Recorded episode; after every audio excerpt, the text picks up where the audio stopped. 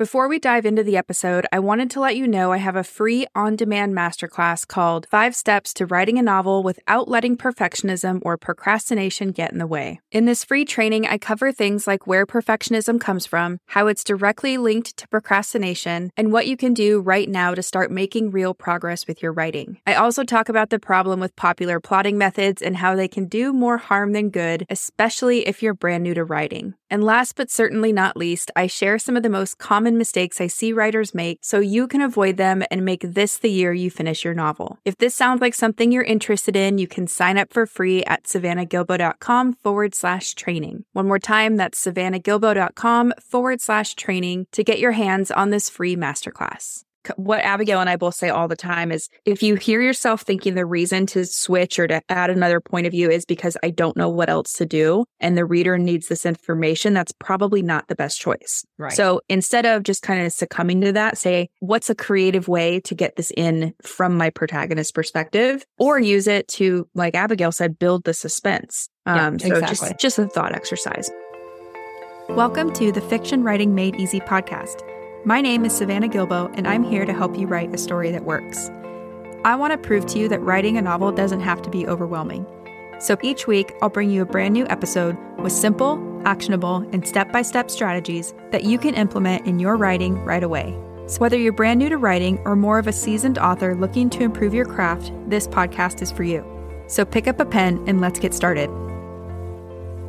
In today's episode, we're diving deep into the first chapter of A Discovery of Witches by Deborah Harkness. I'm super excited to dig into this first chapter because I'm a big fan of this book and I think there's a lot to learn from these opening pages. As usual in these first chapter episodes, I'm joined by a very special guest, Abigail K. Perry, who is a developmental editor and the host of an amazing podcast called Lit Match, where she helps writers find the best literary agent for their writing and publishing careers. I will link to her podcast in the show notes as where as well you can find Abigail around the internet if you want to get in touch with her. Now, if you've been listening to this podcast for a while, then you already know the deal about these first chapter episodes. But just in case you're brand new here or in case you need a reminder, Abigail and I like to pick apart the opening chapters of stories to see how the author hooks our attention and pulls us into the story. And we like to analyze these opening chapters on both the macro and the micro level. So basically, we're asking, why does this chapter work? And then how does the scene or the scenes within this chapter work? So that's a very quick overview of what we're going to dig into today. You're going to hear more explanation for everything once we get into the episode.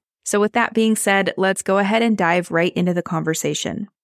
You picked this one, A Discovery of Witches by Deborah Harkness. And this is a very popular read. And I remember when you picked this one, I was thinking to myself, I read it. I didn't love it. And then going back and reading this first chapter, I was surprised that I didn't love it. I Yeah. mean, I remember it was, it was years ago, like it came out in 2011. So, you know, we're talking 10 plus years that this is, has been out now.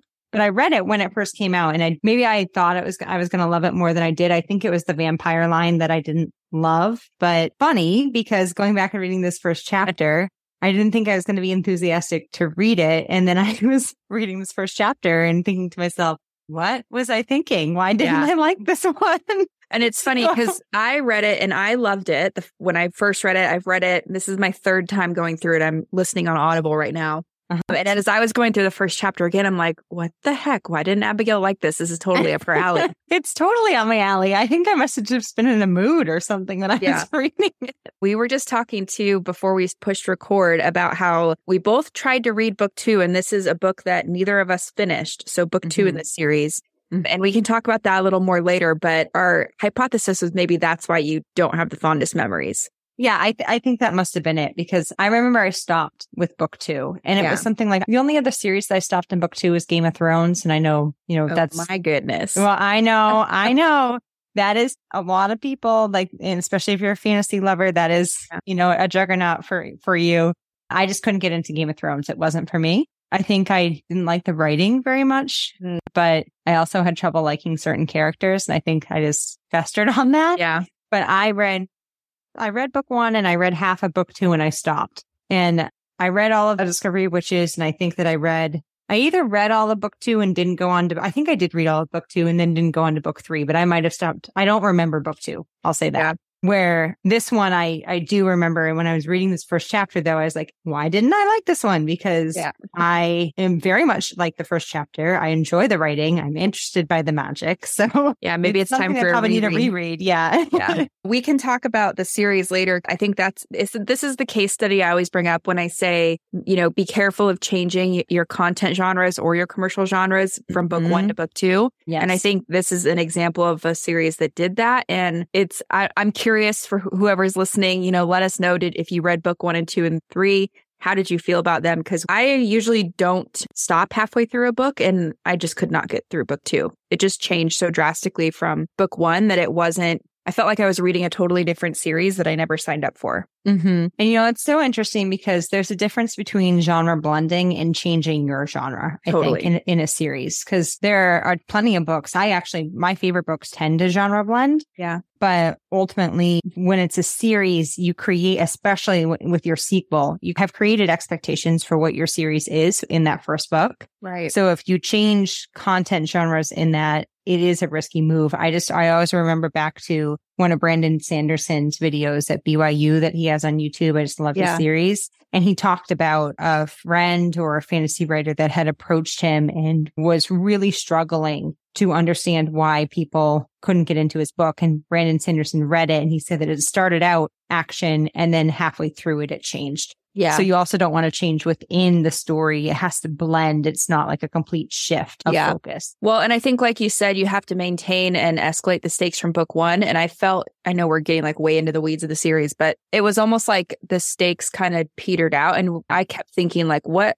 I want to go back to the drama from the first book. Like, what right. happened with that? Instead, we're sucked back in time and it's like not much happens. And you so always anyway. have to be raising the stakes. So you don't yeah. want to go backwards. yeah, definitely right? not. Yeah. Yeah. So before we get into it, Savannah, why don't I just read the back cover just in case people, because it is an older one. If most people, you know, a lot of fantasy writers probably have heard of Discovery, which is some other readers might not have heard of it. Sure. So I'll just read the back cover real quick to give you a taste of what the story is about. Okay. So here, this is it. I'm reading it directly from the back of the paperback version. Okay.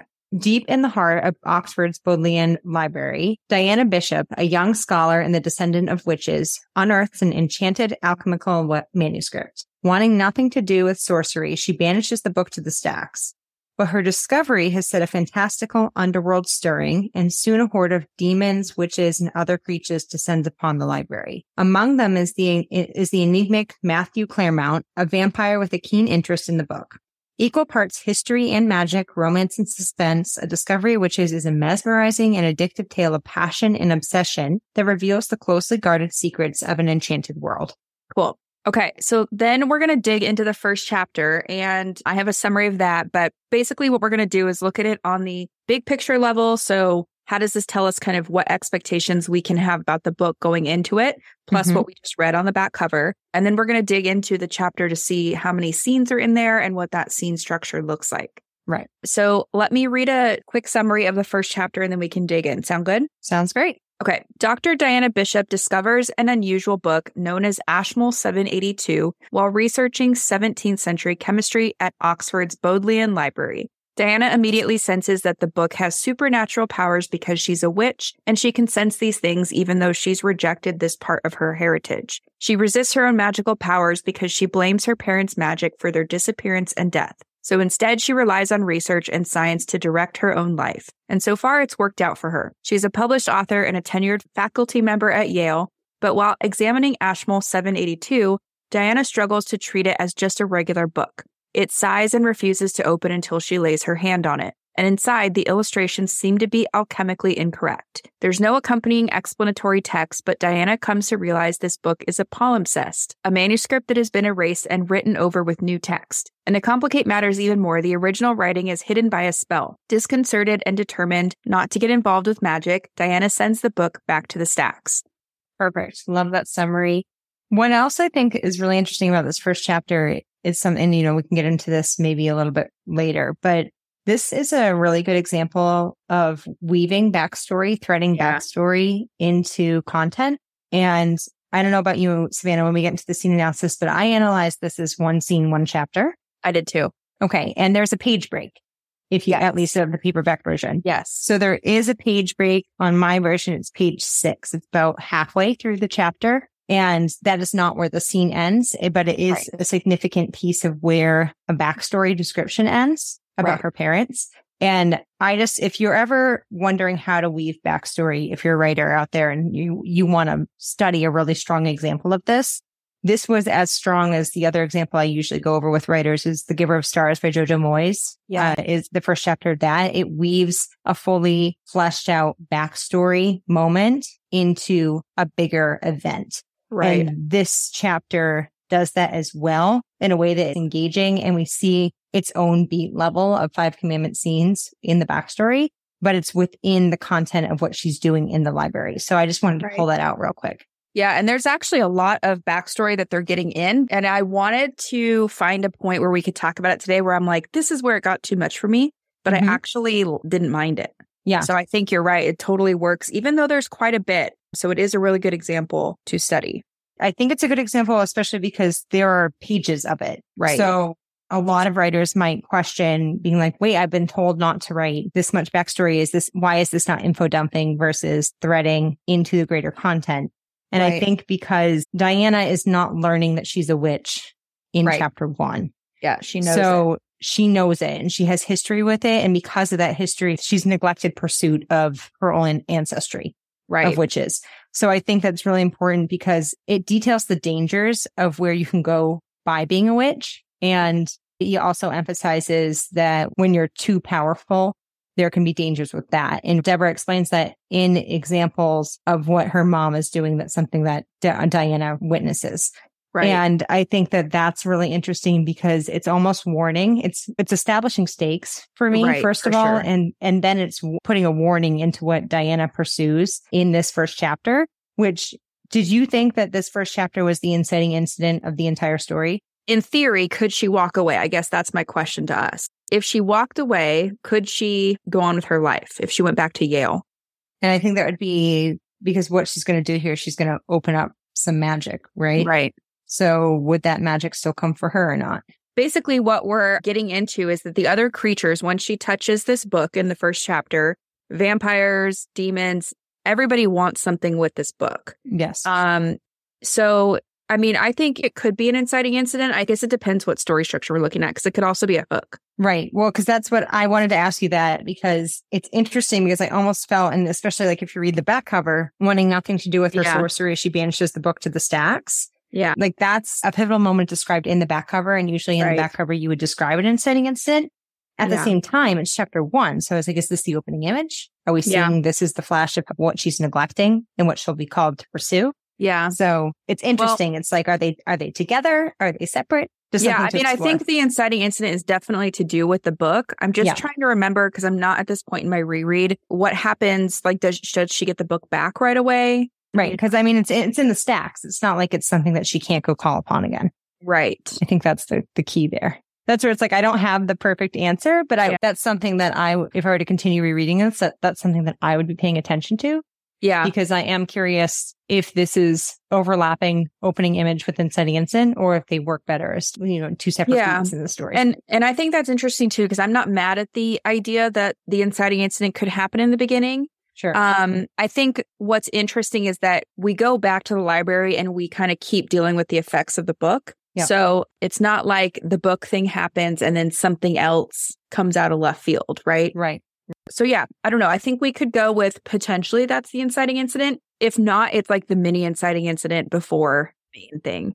Whatever it is, it hooks my attention. So, totally. and it sets up big picture stakes, which is what we'll explore first with the seven key first chapter questions. So, yeah. One more thing on that too is it's interesting that in a way it could seem like a coincidence, right? Where like she picks up this random book and then all the people come into town. But because they've set up what her studies are all about, and mm-hmm. they've given us like that this is basically what she pours all of her time and energy into you you can't tell yourself it's coincidence right it's just like we're literally watching the day her life changes and mm-hmm. this is a thing that writers will hear often about where to start your story pick the day that your character's life changes yes she is in the middle of this all kinds of research i think she pulls out like five books the first day she's here the first day we meet her mm-hmm. and one of mm-hmm. them just happens to be this book that's going to you know bring all this other stuff to her so right. it's a good example of starting in the right place too. Oh, absolutely. Yeah. I think part of it is like her her touching it too. Like if anybody mm-hmm. else had called sure. it, um, right. it would matter. But yeah, no, definitely. Definitely yeah. on that. Yeah. Okay. Well, that is a good segue then into the seven key first chapter questions, which we do first to analyze the big picture, setting up expectations for what the story is. And then after that, we will go into the micro analysis, you know, zero in and look at the scene structure to see why this is a well structured scene. And to do that, we use the five commandments, which come from StoryGrid and Robert McKee. Yep. Let's dive in. Okay. So the first question, as always, deals with genre. And the question is, what kind of story is it? Remembering that we have two different genres, content right. genre and commercial genre. Commercial genre, where are we marketing it? Content genre, what type of story is this so that we understand reader expectations? Right. And so I would say this is adult fantasy with a big splash of romance. You know, there's romantasy, that word's going around these days, so we can call it that. adult romantasy. Absolutely. And that's what's so interesting because commercially there is genre blending just by that. Yeah. Right. Romantasy. so, I mean, in, in, in, the back cover describes that purposely, like equal parts history and magic, right. romance and suspense. Right. Right. So we're, we are seeing a lot of that right there. For content genre, what did you think? I landed on action and worldview. Yeah. That's where I went to. I think that that's especially with big picture stakes. And we'll talk about stakes at the end of the series of questions, but you can see that danger is afoot in some yeah. way. Well, so and I'm with, I'm with you if, there. If I were a listener who's writing a story like this, I might wonder why is it not love? Why is it not a love story? Mm-hmm. So I can share my two cents about that. It's yeah. if we, like Abigail said, we're going to talk about stakes later, but the story is about Matthew and Diana, right? But it's, it's more about this bigger plot that Diana's been pulled into. And like Abigail said, we're hinting at that danger in this first chapter. Yeah. So, you know, we have to look at what's a bigger deal, Diana possibly dying or Diana possibly falling in love? Probably dying, right? Yeah, 100%. and I think that a like a good example to model with this. I always like to use the Hunger Games yeah. in a lot of my explanations. And the Hunger Games has a huge love triangle right. that makes that story and that in that trilogy super interesting right. and exciting. You know, Team Peeta, Team Gale. Yeah. But ultimately, the, the main question that you're thinking as a reader is, will Katniss survive the games? There is right. absolutely without a doubt the question of will Katniss love Peeta back? And that makes the story extra interesting and adds that layer.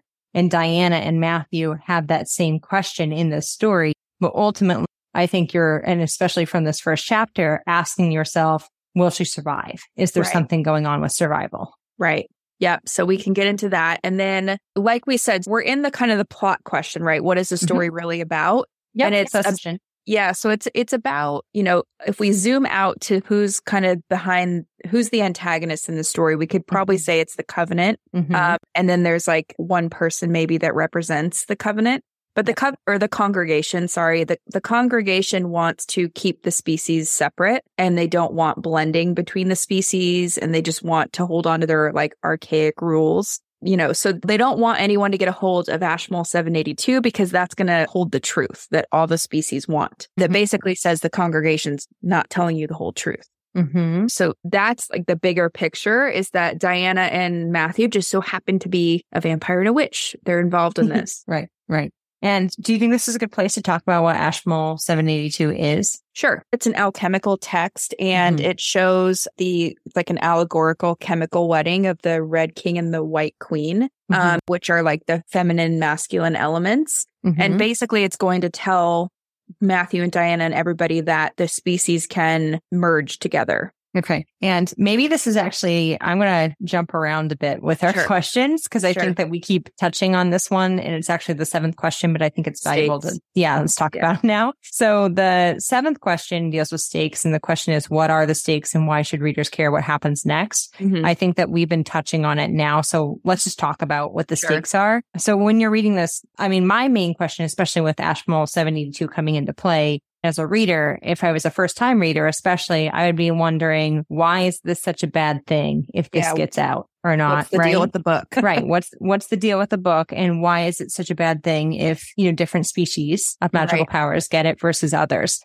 So what do you think about that, Savannah? What do you think are the stakes if Diana is able to get this manuscript and protect it versus a more evil of nature. Yeah. Yeah. So basically, it comes down to two things. Everyone believes that Ashmole 782 might hold the key to explaining why the supernatural creatures or the groups of supernatural creatures exist, and more importantly, why they're dying out. So each group wants the manuscript to see, you know, how they came to be in the first place and then what they can do to help their species stay alive. So the stakes are actually pretty big. We can't forget about Diana either, because if she gets a hold of Ashmole 782, she's going to learn about her powers and her history, and she's going to embrace all that. And that will allow her to be successful in the external plot.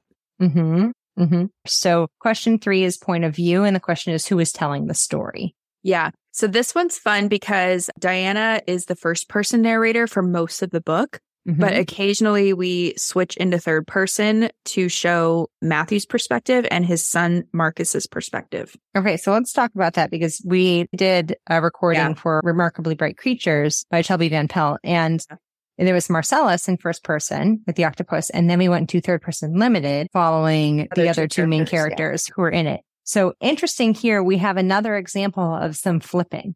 Yeah. And I have so many writers who always want to do that and it's not necessarily the best move for the story. And then right. when it does happen in story, I mean, I love plenty of stories that do it, but I think the execution of it is what you have to be mindful of. Right. When it best serves the story and when it is just feeling like it's the only thing you needed to just deliver some information that you didn't feel like you could tell any other right. way. So that's yeah, the key because I a lot of writers that I talk to that want to do this, it's more of like that would be fun or this might set my book apart, but that's not a good enough reason to do it. We want to have an actual, you know, solid reason for the story that's more than just like a, a, way of decorating something. Right. Like a way of, I don't know how else to deliver this information. Yeah. Where usually what I found, especially if there's first person or there's a limited, even if it's third person, it's a limited perspective in some way. I find that writers tend to then feel like they need to either switch POV inconsistently Right. Or they feel like they need to drop something that's more like, I don't know, not necessarily first person, but they need to give away information because they feel like the reader needs to know something that's antagonistic. Right. That the limited character, which is a main character that we're usually following, wouldn't know otherwise. And my question is, well, why wouldn't that just add suspense to the right. story? Like, can you, can you figure out how to deliver that better through the main characters figuring that out? Why do you feel like you have to give away the answers before instead of revealing them through setups and payoffs?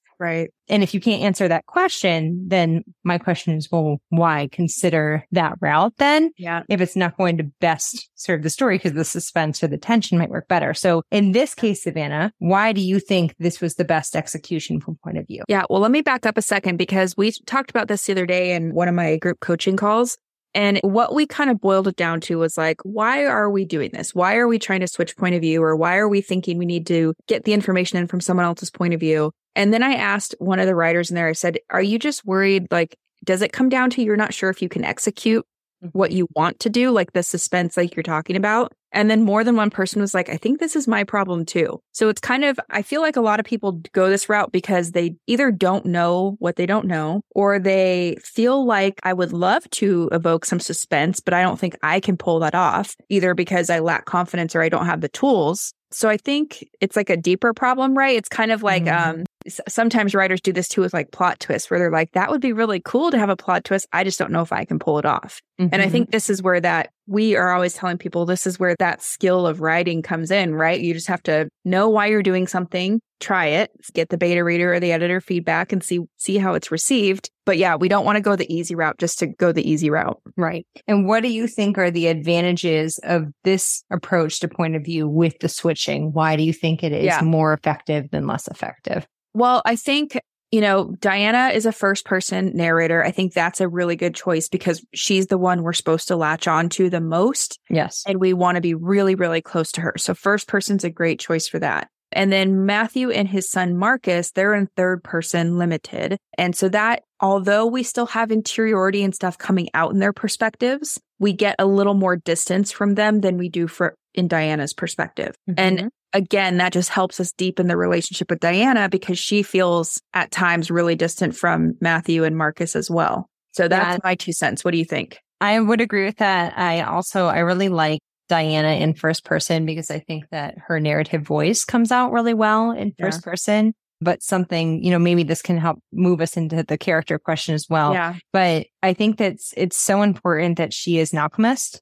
Yeah. And that is so significant to the story itself. And I, I'm, I'm with you. Like I, first person just automatically, it's going to lock you in to that character on a very personal level. You vicariously right. start to live through them uh, automatically. So you have to be a really exceptional first person narrator to pull that off at the same time, like it's focusing on that character's narrative voice and how their character comes through in the voice. And I think that Diana sounds quite different than Matthew and his son Marcus. Of so, course. Yeah. Right. So it's like, you know, and, and it's not just because you switch to third person, it's because the narrative voice of each character shines through. Right. So I think it's a good example of having both options, but also continuing to limit us into the perspective. Just one of them has maybe slightly a little more distance, but right. not really because like when we're limited, it, it feels pretty close to me. Like it, it yeah. When you're having first person or third person limited, it's, it's quite different than omniscient.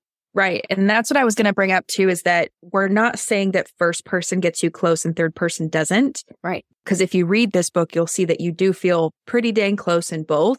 Mm-hmm. It's just third person allows you to zoom out a little bit if you want. You definitely don't have to. And like Abigail said, we're not an omniscient. So we don't have that narrator that's over top of Matthew and Marcus telling their story. We're still in their perspective just from a third person style. Mm-hmm. That's for ultimately to writers. Like when I'm saying what you need to pick, you do need to pick in with intention your point of view and what you're trying to restrain as well as let the reader in on. At the same time, it's okay to experiment. Like you said, Savannah, like yeah. you sometimes like don't allow self doubt to prevent yeah. you from trying a point of view. If anything else, like try a chapter. Right. And rewrite it in every point of view and see which one you feel naturally called to. Yeah. Because you might have a strength in writing one more than the other. And then it could be a question of if, if you do, if you really enjoy writing one more than another, then yeah. you can ask yourself, what could be the best execution of that point of view for your story and what is provided, what information is provided to the reader and the characters versus not.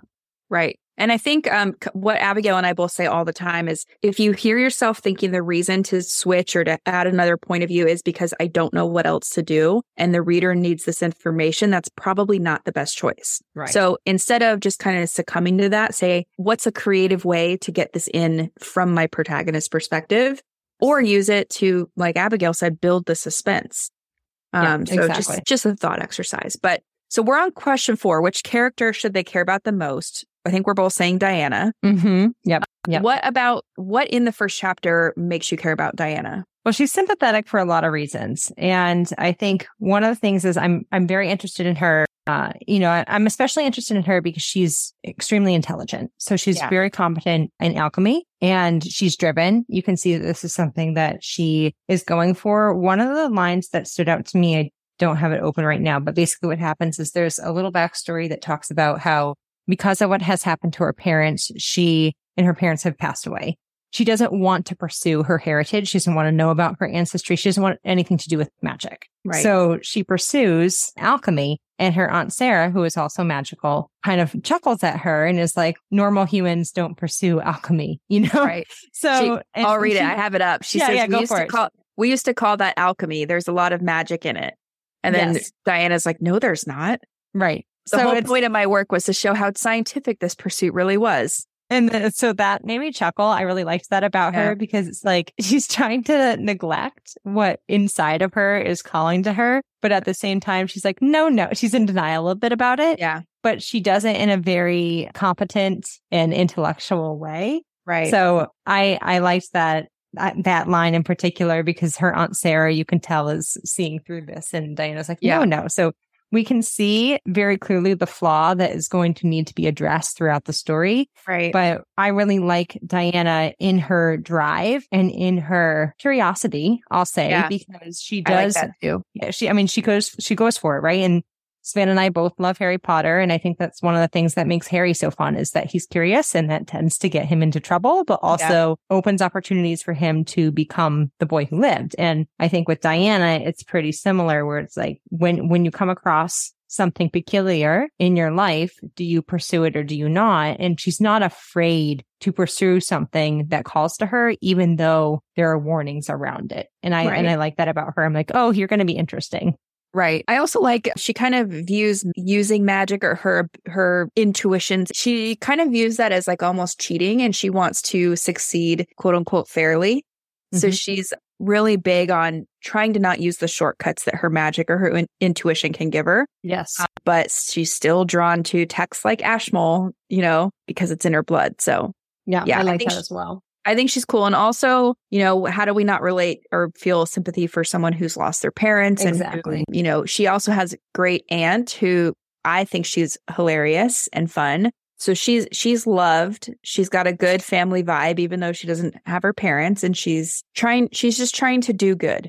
Yeah, and I mean, you can tell that she's a likable person. You know, right. she has she like even just through one of the the tricks with characters, her her friend Sean shows right. genuine concern for her when he thinks that something is up. Like there's, you know, she obviously you know has personality, right? Right. But yes, to second, how do you not have sympathy for someone who has lost their parents? Very commonly, you'll notice that a character lacks something. And in yeah. this case, she lacks her parents, right? So that has caused a wound in her that has established her black and white worldview that is going to be challenged in the story. Right.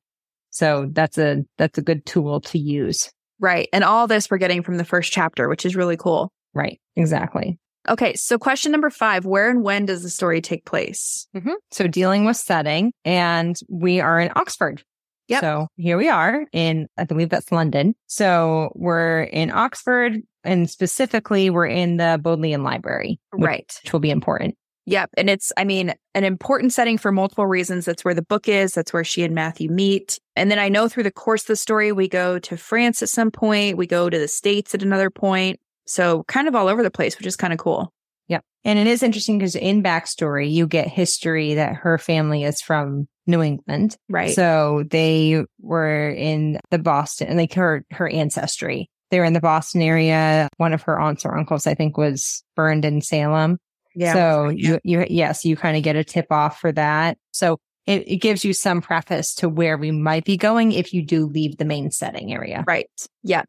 Okay. And so then emotion wise, how should we feel? We kind of touched on this a little, but yeah, I mean, I'm intrigued by Ashmole right. 782 as much as, as much as Diana is. I also am excited to see how this story develops. Yeah. I feel like there is danger afoot because of the backstory that we hear about when it, her mother has a specific experience where it feels like some demons have come out and tried to right. grab Diana as a young girl to the point of her mother when she's telling her father is, is weeping. So you can tell that there is a line that you can misstep and that right. danger can happen with there. So just because, because that backstory is in there in this really engaging and vivid way and visual way, I'm nervous for her, but also excited to see what happens as she engages with this magic.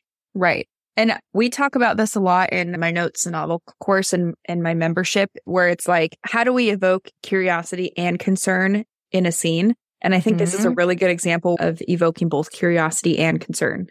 So let's talk about some setups real quick, Savannah, yeah. because you talked about how there are other magical beings in this library.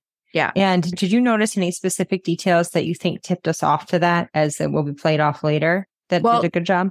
We know that Gillian's a witch because she tells us that, right? Right. And then Gillian's going to become a more important character later on.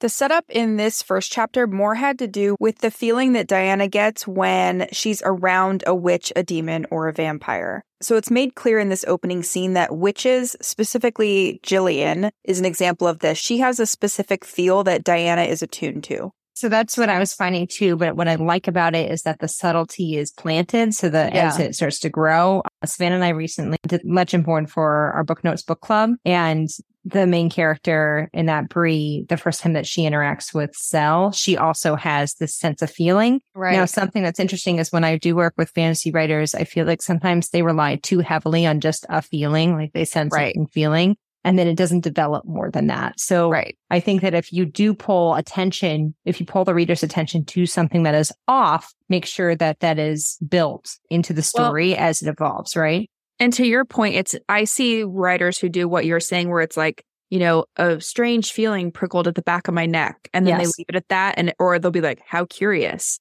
But she's literally saying a strange feeling, you know, whatever that specific feeling is, it must be a witch. So she's literally telling us what the feeling means, mm-hmm. which is not evoking that like false sense of mystery that sometimes I see in drafts. Right. And part of that goes to because again, Diana knows that she's a witch, so she understands this. Right. Where if she was someone who was learning magical powers for the first time, that would probably be an inciting incident of a story is when she would learn that for the first time. That would be new to her. So she would start to understand. So I think you either can identify it but then you don't know where it is, or you can feel something or have a sense of something. And then you need to learn that with the character as they learn what it is. Right. Well, and something I see that kind of makes me laugh sometimes is in drafts where the person doesn't know they have magical abilities. They'll feel something and they'll kind of be like, huh, weird. And then they like go back to their day. Yeah. Where if I had that feeling, you know, I don't know if it's realistic that I would just brush it off. no. Um, so, and especially then, if you know the stakes for it, you know, right. And then even if I did kind of say like whatever I'm doing is more important than pursuing this feeling of danger, yeah. I would still have a some assumption about what the feeling meant. So right. you kind of you have to, I guess, what we're both getting at, no matter which scenario you're in, is you have to ground it in something. So it's not just like a strange feeling prickled the back of my neck. How strange. Then I kept walking and just went on my day. Right. And I think that even like what you're emphasizing there with the how strange, yeah. it almost is a cheap shot and calling our attention to it. Yeah. I think that you can more naturally weave it into the content. Yeah. Uh, which is, well, you know, ba- basically what you're saying. So. And an example of that is something like instead of saying how strange, it's like, you know, the icy feeling prickled the back of my neck. Mm-hmm. Probably because I was paranoid because of the nightmare I had last night. So mm-hmm. explain it away so we're not just like, hey, look at me, I'm a clue. right. Know? Right. It's not, it's like almost too much of a giveaway when you do it right. the other way. Yeah. Right. Okay. So we talked about stakes already too. So, you know, we we understand there's danger. We understand something important's happening.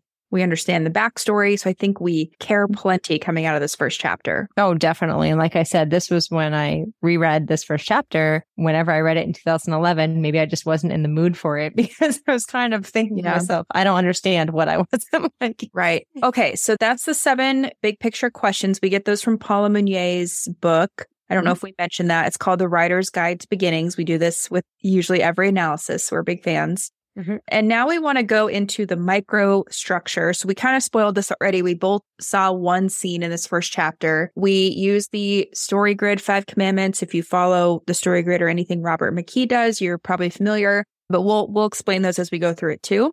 Mm-hmm. So one scene, one chapter. What is Diana's goal in this scene? Because we like to start there. Yeah. And her goal right now is that she's working on a paper. Right. So she's looking specifically for text that is going to defend her argument. And right. we don't even necessarily know specifically what her paper is about, but we know that she's collecting resources and that the resources that are pulled, including Ashmole 782, is something that could benefit her right. analysis. Right.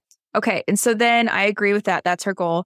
And notice too that she's doing research for something specific. Like Abigail mm-hmm. said, she's not just there like having fun reading books. I like the specificity of it. So then the inciting incident is the first little bit of conflict that gets in the way. Mm-hmm. What did you have for that? So that would be for me, I had when Sean hands her Ashmole 782. So Sean is giving her something and he then she has this whiff of the uncanny that drove away the library's familiar smell of pencil shavings and floor wax. Mm-hmm. So when he's handing her manuscripts, she had her skin prickles and she had when she has contact with leather. So right. something very off about this one particular manuscript that has been handed to her. Yeah. So that's what mm-hmm. I had to.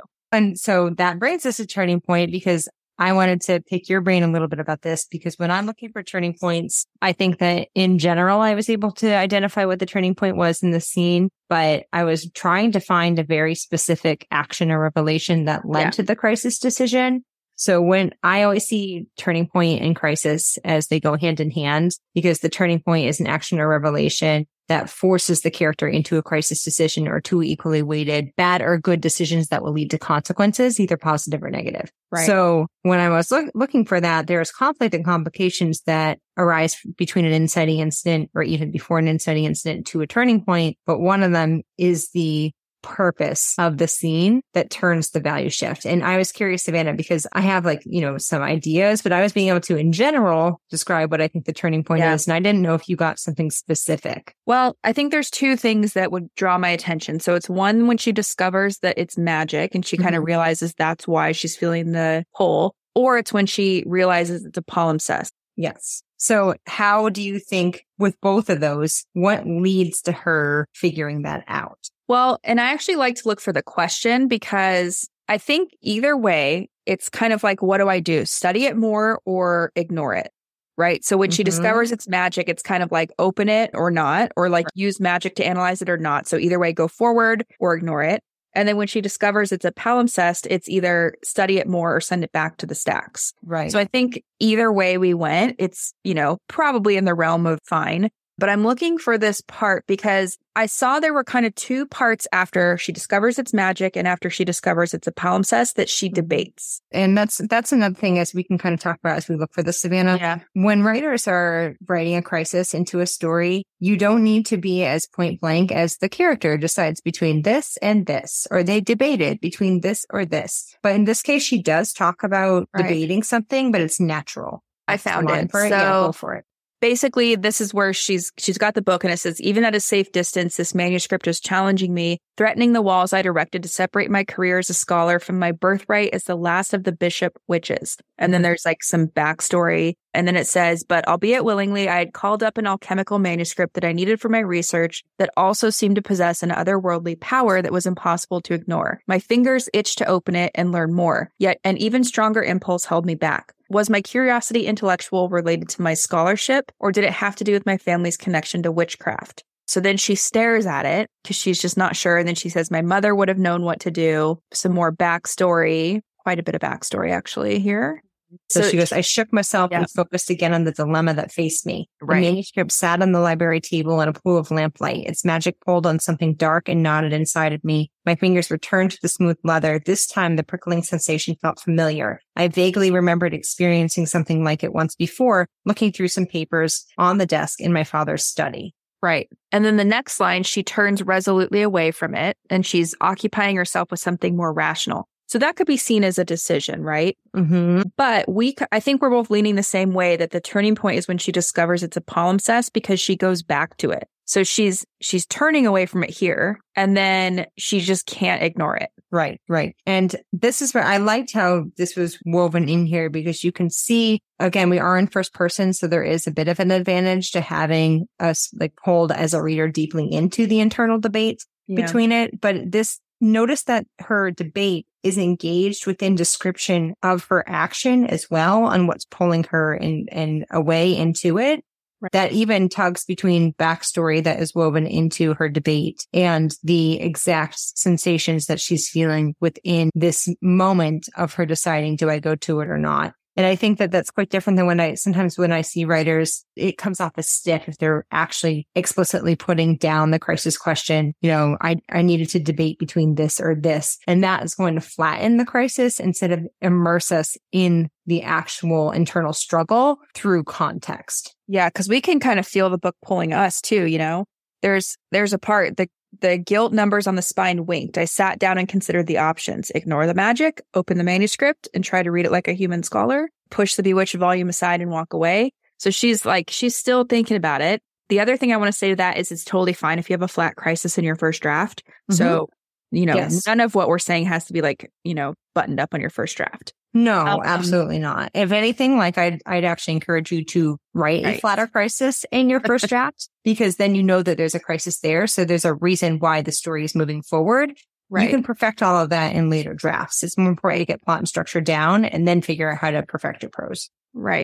And so, okay, so then we're going to keep going. We get some more backstory while she's trying to ignore the manuscript. So then it says, I held my breath, grasped the manuscript with both hands, and placed it on the wedge shaped cradles the library provided to protect its rare books. I had made my decision to behave as a serious scholar and treat Ashmole 782 like an ordinary manuscript. I'd ignore my burning fingertips, the book's strange smell, and simply describe its contents. Then I'd decide with professional detachment whether it was promising enough for a longer look. My fingers trembled when I loosened the small brass clasps, nevertheless. Mm-hmm. My, the manuscript let out a soft sigh. And this is such a clever climax because it reinforces the backstory earlier where she was trying to convince herself when right. Aunt Sarah calls her out or Aunt Sarah calls her out about the specific focus of study that she's pursued. And I think she's doing the same exact thing here. You know, it's going to be a professional opinion that I'm right. going to pick this, right? And so that you just said this was the climax. So you're thinking the turning point was like discovering that it was more magical than she thought? So I think the turning point. Oh, because yours, because then she discovers that that's uh what's it called? Palimpsest. Yeah. Palimpsest. Yeah. She discovers it's a palimpsest after this. Yeah, yeah, So I guess I leaned to, this is where I was more generalized than specific. Yeah. I leaned towards she feels that it's magical. Does she engage with it or not? And yeah. then her climax was to engage with it. But you are leaning towards well, the latter let's keep going and then we can decide. So okay. she opens it. Her palm tingled much as her skin tingled when a witch looked at me and then the tension left the manuscript. She reads the first couple pages. And then as I turned the first page, the parchment felt abnormally heavy and it revealed itself as the source of the manuscript's strange smell. It wasn't simply ancient. It was something more, a combination, you know, smells, whatever. It says, slowly I turned the page as if it were a fragile leaf. Words shimmered and moved across its surface. Hundreds of words, invisible unless the angle of light and the viewer's perspective were just right. I stifled a cry of surprise. Ashmole 782 was a palimpsest, a manuscript within a manuscript. And then it kind of keeps going. This was not an ordinary palimpsest. The writing hadn't been washed away. It had been hidden with some sort of spell. Mm-hmm. Uh, dragging my attention from the faint letters, blah, blah, blah. I focused instead on writing a synopsis. And she's in the synopsis, she's trying to not write anything about the magic. So then she says scholars do one of two things when they discover information that doesn't fit with what they already know. They sweep it aside so it doesn't bring their cherished theories into question, or they focus on it with laser like intensity and try to get to the bottom of the mystery. If this book hadn't been under a spell, I might have been tempted to do the latter. Because it was bewitched, I was strongly inclined toward the former. And when in doubt, scholars usually postpone a decision. So then she types an ambivalent final line, needs more time, possibly recall later. And then she closes it and her fingers want to touch it again. And then let's see, she takes it to the desk and he, and Sean says, do you want these tomorrow? And she says, I'm done specifically with that one. You can send it back to the stacks. Mm-hmm. So in both scenarios, she kind of has a little decision. The first one's more literal. Mm-hmm. So what do you think? Okay, now that we have it all laid out on the table. Well, I think it's interesting to consider when I'm debating how to pick this. And again, I just always like to say to, to writers that, you know, ultimately no reader is analyzing a story on this level. So yeah, this is really beneficial for writers to understand because they're tools to help you figure out why you are writing right. that scene. So if I were to ask myself this question, I think maybe my question would go to which one is going to lead to the climactic action that opens up the magic that calls yeah. readers to this book, right? To this manuscript. And so that would be my first question, maybe from an author's like really zo- zooming out and going from the author's perspective to ask myself that question. The other thing I would ask is if I were to stop after one of these moments, would that be possible? Like, would there, or there, is there still to gain? If not, how is one, how could one moment be, if I went with the first option, no, you know, not that it was a palimpsest, would that work as resolution? Why would that be more beneficial as a resolution than as a turning point crisis? Yeah. So these are just some questions that I would be asking myself when I was debating from an analytical perspective. Right. Um, do you have any thoughts or answers to those questions, Savannah? Yeah. So I think if I were zoomed out, I'd probably pick the first option where she realizes it's magic and she's drawn to it and she decides to open it yeah. because it's the touching it and the opening it that drags her into the central conflict. Yes. I think the palimpsest is cool, but that's probably part of the resolution. Mm-hmm. And I, if I'm channeling the writers who are in my notes novel course, I might be like, well, there is a second decision after the first decision. Why is that okay? Yeah. And I, and I see this actually a good amount. I think yeah. that I can see multiple decisions in a chapter. And again, like decisions just make a character interesting, right? right? When a character has to decide something, that just gives them a reason to act and agency. Right. So I don't think that having multiple decisions in a chapter is a negative thing. If there can be probably an overload, I think yeah. that the difference would be when they're aiding the stakes in the scene. Yeah. If it's like, you know, creating content, aiding the stakes and tension in the scene. In this case, when she figures out that it's a palimpsest, that is going to up the level of why engaging with this, which she has already done, right. might be more dangerous than not. So it's interesting that she's then even going to pursue it further when she's Right. starting to realize just how powerful this piece of this manuscript might be. I do think I agree with you, Savannah. I would lean more towards the first decision because Yeah. the touch is what's really important Right. in the plot. And also something I see in drafts where there are like multiple questions or decisions in a in a scene.